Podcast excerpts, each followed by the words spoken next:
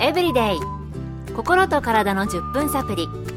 この番組はセブンス・デー・アドベンチスト・キリスト教会がお送りいたします。皆様お元気でしょうか？森田美恵です。今日もあなたやあなたの大切な人の心と体の健康に役立つ情報を短い10分間にぎゅっと詰め込んでお届けします。なおこの番組は健康情報番組で医師のアドバイスや治療に変わるものではなくすでに投薬を受けている方病院に通われている方はかかりつけの医師の指導のもとこの番組の情報も参考になさってください。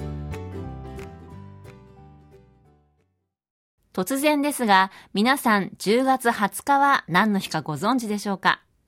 ？10月20日は世界骨粗鬆症デーだそうです。これはイギリスの骨粗鬆症学会が骨粗鬆症の啓発を目的に創設した日だそうです。イギリスではこの病気に悩む人々が多いそうですが、日本でも骨粗鬆症よく耳にするようになりました。この番組でも何度かこの骨粗鬆症や骨について取り上げてお話ししていますが、今回は明日の世界骨粗鬆症デーにちなんで、その内容から骨粗鬆症予防につながるようなお話を選んでお送りしたいと思います。まず、東京衛生病院整形外科医の平林久志先生にお聞きした骨粗鬆症がなぜ起こるのかです。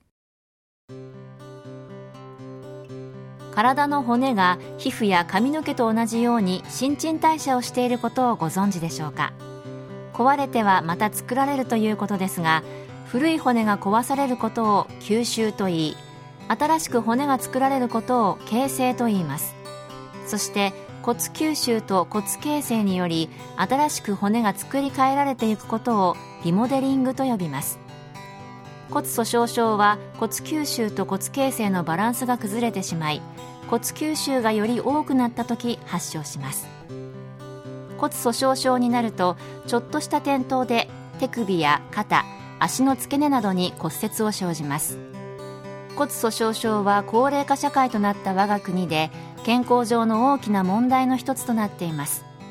特に女性は女性ホルモンの減少により骨の吸収が増加しますので閉経すると急速に骨量が減少します。75歳の女性の骨量の平均は若い人の骨量の約70%と言われます。若い人と比べて70%未満の骨量となると骨粗鬆症と診断されますから75歳になる女性の約半数は骨粗鬆症の定義に当てはまることになります。それではどのようにしたら骨を強くすることができるのでしょうか？今度はアメリカカリフォルニア州シリコンバレーで総合家庭医として働かれている岩橋マーク先生のお話です。骨は20歳頃までに作られ40歳頃までには一定の骨量を保っていますが40歳を過ぎた頃からは骨量は徐々に減少していきます皮膚や内臓と同様に骨も新しく作り変えられているのですちなみに成人では約3年で全ての骨が新しいものに作り変えられます。骨を強くするためにはまず動くことです。テレビを見ている時でも時々立ってソファーの周りを歩いたりするといいでしょう。動かないことが一番骨にはよくありません。もし骨粗鬆症などが見られる場合は薬を処方することもできますのでかかりつけの医師に見てもらうといいでしょう。次にカルシウムの摂取も大切です。カルシウムは何でも取ればいいわけではなく一番効果的なのは植物性のカルシウムです。ごまや大豆などには多くのカルシウムが含まれますしケールなどはカルシウムの吸収が良いとされています。ビタミン D も大切です。カルシウムはビタミン D が不足していると体に吸収されません。日頃から日光を浴びていると体でビタミン D が作られます。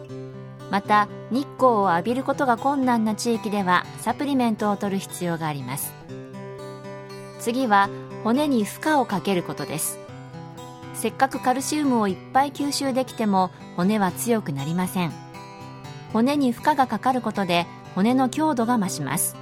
なので運動特に重りを使う運動またリュックなどを背負ってハイキングするなど骨に負荷がかかる運動をしてください。最後に体が酸性に傾くのを避けることです。人間の体は中性または弱アルカリ性ですが動物性タンパク質やコーヒーなどの摂取で体が酸性に傾くときに体ではアルカリ性であるカルシウムを骨の中から体内に放出して中和します。どんなに酸性なものを摂取しても体が弱アルカリ性を保てるのはこのような仕組みだからです。骨を強くするには今挙げた項目の全てが必要だということです。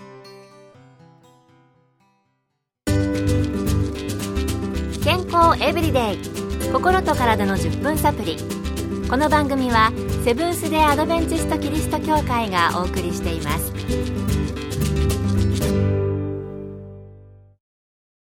では最後に意外かもしれませんがアルコールは骨の健康に関係があるそうです。東京衛生病院健康教育科課長で栄養学博士の中本恵子さんに伺ったお話です。アルコールの摂取量が多いほど骨粗しょう症による骨折が増えるという調査結果があります。食生活のバランスが悪いというほか肝臓の働きを悪くするとカルシウムの吸収を良くするビタミン D の代謝障害が起きカルシウムの吸収に影響します。またカフェインは肝臓に負担をかけカルシウムの働きを悪くしカフェインの利尿作用によってカルシウムが尿中に排泄されやすくなると考えられています。そしてタバコですが女性ホルモンの骨形成に関わる作用を阻害しカルシウムが尿中に排泄されるのを促進します。また胃腸の働きや消化液の分泌を悪くするのでカルシウムの吸収を妨げます。その結果生涯で骨量が最も多くなる時を最大骨量と言いますがその最大骨量が低くなったり閉経が早まったりします。骨は壊しては作り変えるのを繰り返しているということでしたよね。植物性のカルシウムを取り日光を浴びて負荷をかける運動で健康的な骨を作り続けていきたいものです。今日の健康エブリデイいかがでしたか？番組に対するあなたからのご感想やご希望のトピックなどをお待ちしています。さて最後に健康講座のお知らせです。通信制の無料の健康講座ニュースタートをご希望の方にもれなくお送りいたします。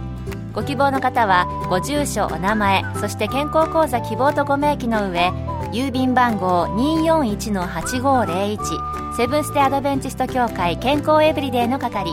郵便番号241-8501セブンステアドベンチスト協会健康エブリデイの係までお申し込みください。ウ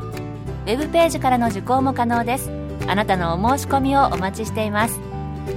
健康エブリデイ心と体の10分サプリ。この番組はセブンス・デ・アドベンチスト・キリスト教会がお送りいたしました来週もあなたとお会いできることを楽しみにしていますそれでは皆さん Have a nice day!